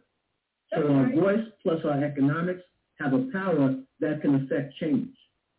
It can. People got to realize right now in this Floyd trial was the first time probably ever that police officers are coming to actually to be uh, giving uh, what, what do you call it uh, testimony against their own. And now what? That's Right. And now watch the changes that are going to be made because everybody's stepping now out of it, and now there's going to be changes probably in a lot of different police forces. And if not, this is going to now escalate to an even higher and more just it's going to escalate to another level. That's We have to understand the. Floyd's death means something. Don't let George Floyd die on camera for nothing. You see, this is not new. We've been dying under these kind of circumstances. Right. What's different is that now it's being felt Yes. to play the conscious the conscious of America is on is is is, is now wide open for the world to see. You understand? It used to be hidden and denied, right? Now the world can see. Uh, and let me tell you, my mom, my grandma used to say, sight beats the world. I don't care what you say. How you try to defend that? I don't care if he had heroin, cocaine, had smoked a rock. I don't care what he had eaten, drank, shot up, hit his head before he got there. He died because of lack of oxygen. And if he was a threat, why did this policeman have his hands in his pocket? Pocket. You don't put your hands in your pocket if you're afraid. That's Your right. hands are out in a defensive way. This policeman kneeled on this boy with his hands in his pocket. Okay? That's right. So the, the world can see. You cannot deny this. This is what it was. And, and of course, we have to go through the process. But uh, you can't defend it. No, But you know, when I look at it, when you look at it from a spiritual level, that's Ebo. That man was Ebo. And because he was Ebo, it autom- it, it began to make an extravagant, isn't that the Ebo, isn't that Ebo, isn't that the, the magic or whatever you want to call it? Isn't that what is supposed to happen? That we are, it's the exchange of that energy. yeah. And unfortunately, the exchange of the energy wasn't done in a, in a good way. But when you, it, it gives us a lesson. Here's a great lesson. That embargo that was done was not done in a righteous manner. And because it wasn't done in a righteous manner, now the manifestation of the embargo is going to come about in this change that's going to negatively affect the one who is give, who did embargo. That's right. Isn't that the, isn't that the, so if things were done in an appropriate stance, above, then it's supposed to make positive change. That's the reason why in each of the verses of our Odu Ifa, it gives a prescription with many of it having a, of a having a, a particular offering or a bowl, whatever, and that is supposed to effectively make change that shows that, okay, my heart and my spirit are within this change that I want. I desperately need and desire these things to manifest in my life. So now when I go to Ebo, if I go to Ebo in a righteous manner, then righteous change and building and evolution and all of healing, all of that is what's meant to happen. This is the actual thing that you talk, that was a ritual. Mm-hmm. That was a ritual. It was to say that me as is that me as this this person or the cop or the white man or whatever you want to say can do what I want to do, regardless of whether the cameras or people are yelling or whatever it is that they want. Yeah. You can, it was a ritual. So now the ritual can happen positively or negatively. That's right. We have to be mindful now because it's a perfect lesson of ritual. That's right. Am I going into this ritual with the right mind, with my hands open, with my my my spirit and all that in alignment, for it to make the change that it needs to make? That's Or am I going in there with a negative mindset, negative energy, negative thoughts, and all of that? Then my ego is not going to manifest in a good way. I agree. And, and before we get too far ahead, I wanted to acknowledge uh, Anthony Anderson's question. I'm sorry, Anthony X question. Um, how important in, is the significance of grief rituals individually and communally in the tradition? And to some degree, they mirror what we are exactly talking about right now just like when we, we accept and receive a baby into the world, there is indeed an exchange of energy that, that must be acknowledged, that must be placated. And in the grief rituals, there's also that transfer of energy. Because see, our grief and our and, and our debts to them and, and that, that son or daughter who didn't treat mama right when she was living and now she's gone on and, and they're wanting to turn over the casket and, and, and so emotional that that grief can also prevent these souls from moving on and moving on in a peaceful, balanced way. It, it's like forcing Big Mama to continue to worry about her children even after she's now gone on to what should be her uh, her rest. I also believe in these grief rituals, Anthony, um, in a more pristine time, they would have also include the transference of inheritance, the mm-hmm. transference of property, the transference of, of responsibility, if you will, with, within the dynamics of the family and the community.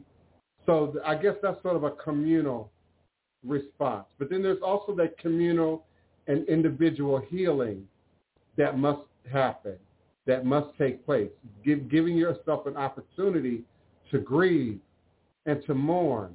I've dealt with so many clients in the last year, really, that didn't have an opportunity to grieve, didn't have an opportunity to mourn. In some cases, you know, with the COVID, the family member was isolated, separated from the family, so there were no grief rituals. There were no ceremonies.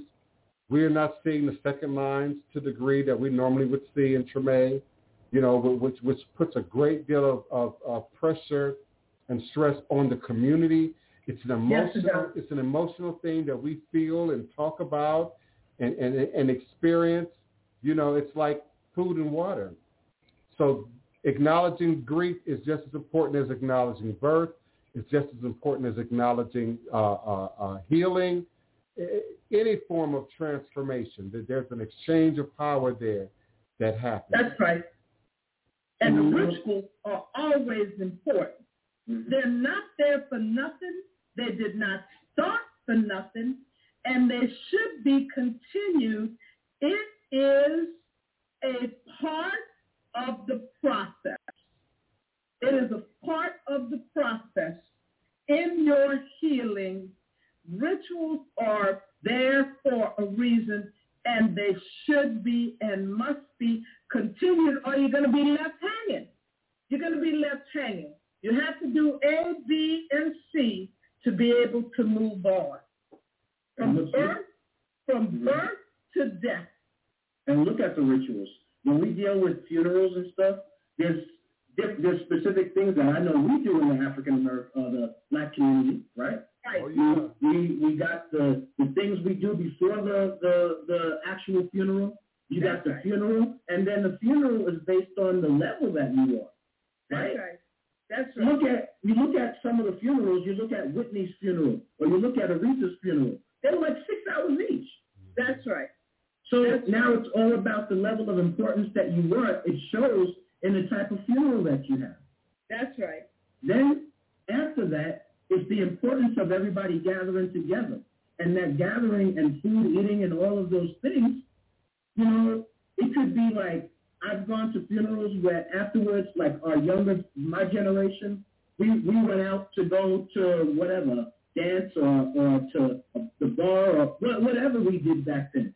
That's And right. why? Because because our generation was dealing with, and we were together, and it helped all of us to be stronger when our grandmother or grandfather or this person or that person made it, and to be right by the family and help them and support them, right?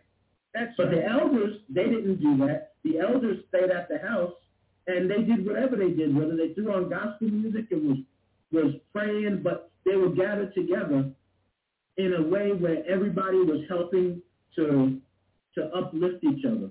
That's so right. all of that is ritual. We're talking about rich. All of that is ritual. It's all how we view it, and it's all how we understand what the elements are to help to facilitate the, the healing process with, within even the, the people that are present. That's why community is so important. Mm-hmm. That is why community is so important. I was telling Divine Prince the other day, it's going to come to a point where you're going to have to find your tribe. You're going to have to find your community, your tribe. It's going to be, it is not only necessary physically, it is so necessary for you spiritually and psychologically for you to have community, tribal members. You've got to be able to connect to a group of people. You were not designed to live and survive this life alone. Uh, when I read about people that had died and had been in the house dead for two and three months with nobody looking for them, I know nothing more sadder than that, that it took three months for somebody to know that this is how they're found. Somebody said, I noticed the smell. It should be investigated. But for somebody not to say, wait a minute, I have not seen this person for 24, 36 hours. For somebody not to know your ritual, you know, she pulls, as soon as the trash man passed, she pulls in the garbage can.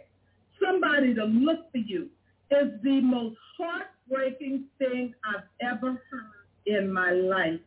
You cannot survive intact, mentally or physically, without community and tribal members. Okay?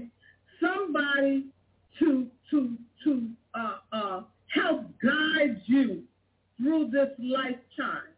You would be surprised how many times, and you have to find people who care enough about you to be honest with you. Okay? Uh, without hurting your feelings. Everything ain't about hurting your feelings. Sometimes you need a nudge if you're headed in the wrong direction.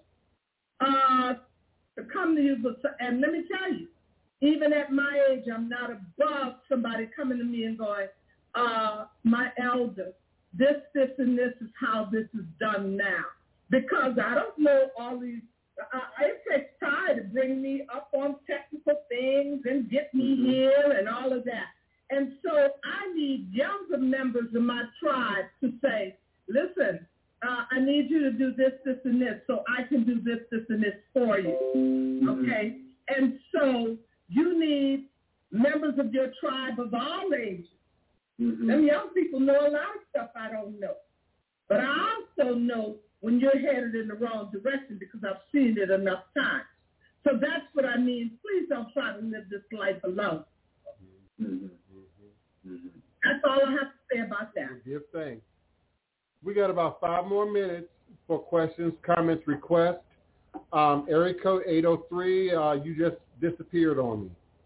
You got to be patient with me on the phone line. It takes me a minute to even see uh, the phone lines because I had to shift tabs on the computer. But I apologize uh, if you had a question or comment. Unfortunately, uh, no one can really call into the phone line past a certain point. I believe it's 145, maybe 150. You, you then you can't call in, um, and then they'll have to go and listen to the remaining of the show. Um, in the in the archive. Uh, yes, Alexis Williams, uh, come out of your comfort zone, beloved. And it took my community back when I was in my 20s to sort of get me to come out of my comfort zone. Uh, one of my best friends would push and shove and prod. You need to get out of the house. You need to go somewhere. You need to move around. You, you need to find your people, you know, and I found my way, you know, outside. And Denise will witness that even today I'm still sort of learning how to move beyond my comfort zone, be exposed to a larger group of people, new new experiences, you know, so it, it's something. But the the need and necessity and presence of both ritual and magic in our community cannot be uh, overstated. And, and it's something that we need to continue to feed as a lineage, as a heritage that we could pass down to the next generation. There should be no generation that comes after us, cousin, that, that says that, well, I knew it was in my family, but it wasn't talked about. It wasn't shared. It wasn't, you know, expressed. Uh, same thing for you, Denise. No one, none of your kids, grandkids, you know, or their kids should be in that blind spot anymore about who we are in terms of spirituality and religion. And I'm I not. call my granddaughter the voodoo child.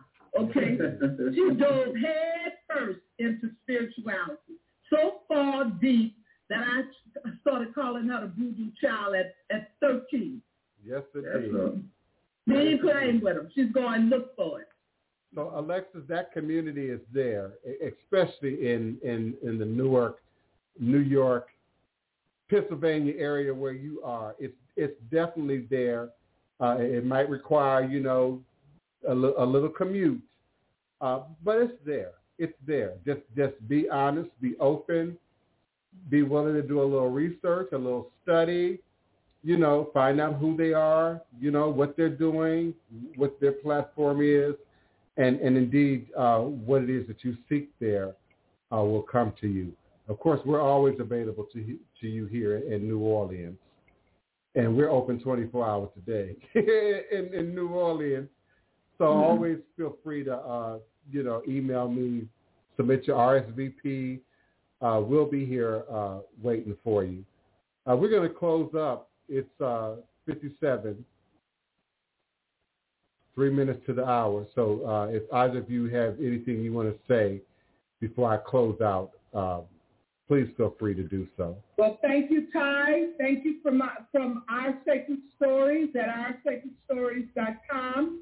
Uh, thank you for the opportunity.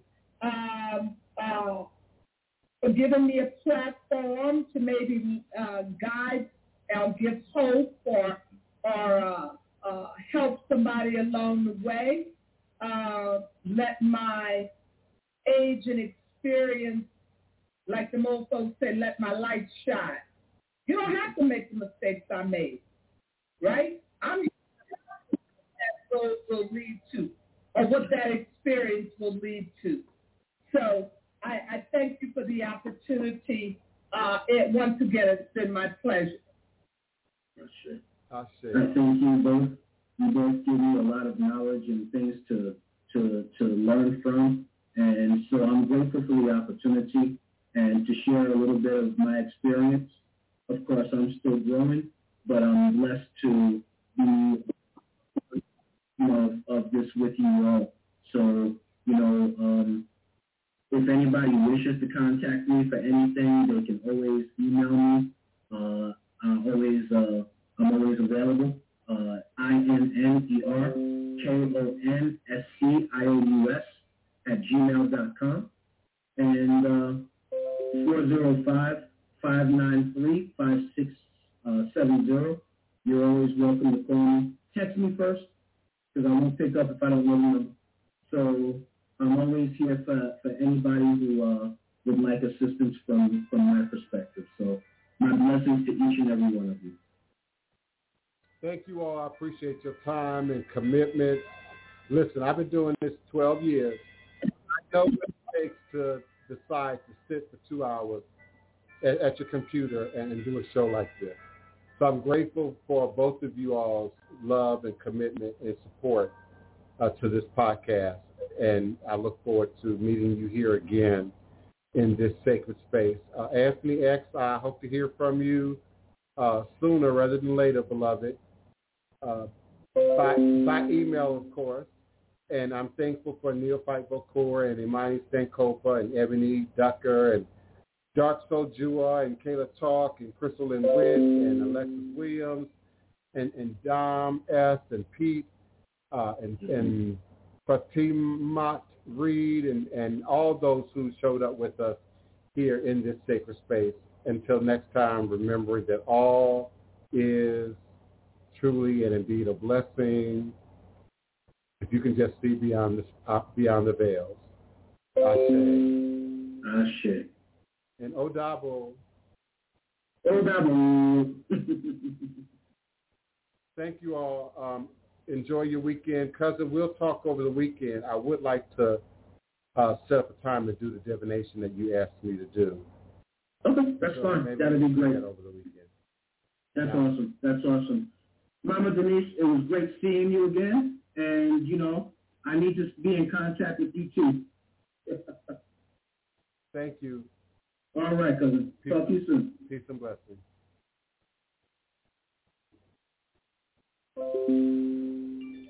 Yeah, I'm trying to do something a little do, a little different, a little new with the show. So I hope it's being well received.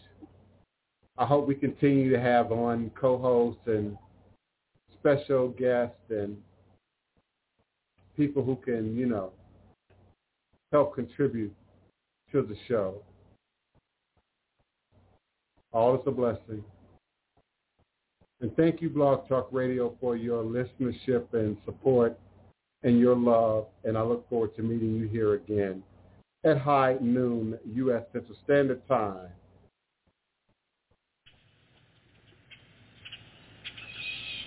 Congo Square. The Houmas Indians, the Houmas Indians prepared this place for us centuries before our arrival. A sacred spot where corn festivals were celebrated. The Houmas Indians prepared this place for us centuries before our arrival. Congo Square, a sacred spot where corn festivals were celebrated. And as the colonizers came, our hosts, the Houmas Indians, they pushed aside our hosts. The colonizers came and pushed aside our hosts and introduced us in chains. And by the late 1700s, we somehow, recognizing the sacredness of Les Places de Congo, we somehow, and the how of our somehow persuasive methodologies is not clear at this moment. The how is not clear. How our persuasive methodologies worked is not clear at this moment, but nevertheless, even as slaves, we crafted and created a space where we could be free to be we. And thusly, thusly we countered the sacrilegiousness of the French, giving great homage to our ancestors as well as giving praise and thanks to our red-blooded brothers and sisters. This is an oral libation toast to Congo Square, to Native Americans, to our ancestors who made a circle out of a square and gave us a way to stay ourselves, save ourselves from the transformatory ugliness of America, which refuses to recognize the spirituality of life which refuses to recognize the spirituality of life and celebrates death with crosses and crosses, double and triple crosses, the middle passage, the first cross, Christianity, the double cross and capitalism the ultimate triple coup de grace cross of our captivity. But the terror of crosses notwithstanding, we sang, we beat, we be, we was and is. Hail Congo Square. Congo, Congo Square. Our African gods have not been obliterated. They have merely retreated inside the beat of us. Inside the beat of us. Our African gods have not been obliterated.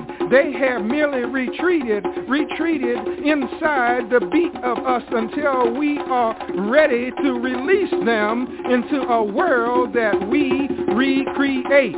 A world heralded by the beat, be, beat, being, beating, being of black heart drums. Heart, beat,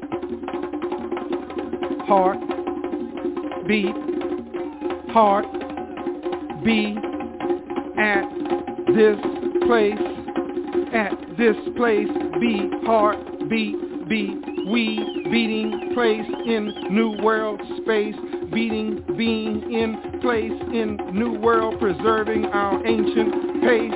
Our dance is the God walk, our music the God talk. First thing we do Let's get together. Circle ourselves into community. No beginning, no end, connected together and singing, ringing, singing in a ring. Second, let's be original, aboriginal. Be what we were before we became what we are. Be bamboula dance, be banza music, and sing song words which have no English translation. Third, let us remember. Let us remember never to forget, even when we can't remember the specifics we must retain the essentials.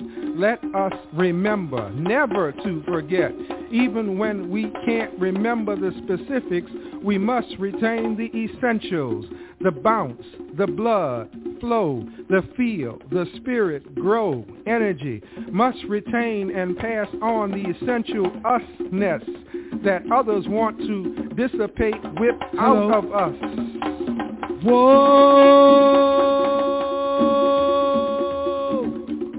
But no matter. No matter how much of us they prohibit. No matter how much of us they prohibit. Deep inside us is us. Deep inside us is us. Remains us inside and needs only the beat to set us free. The beat to free us. It is morning, a Sunday, a field, a field without shade, but dark, dark with the people black of us in various, various, various shades, eclipsing the sun with our elegance. We are centuries later now, and still this sacred ground calls us to remember, to beat, to be. We are centuries later now, and still this sacred ground calls us. to remember, to beat,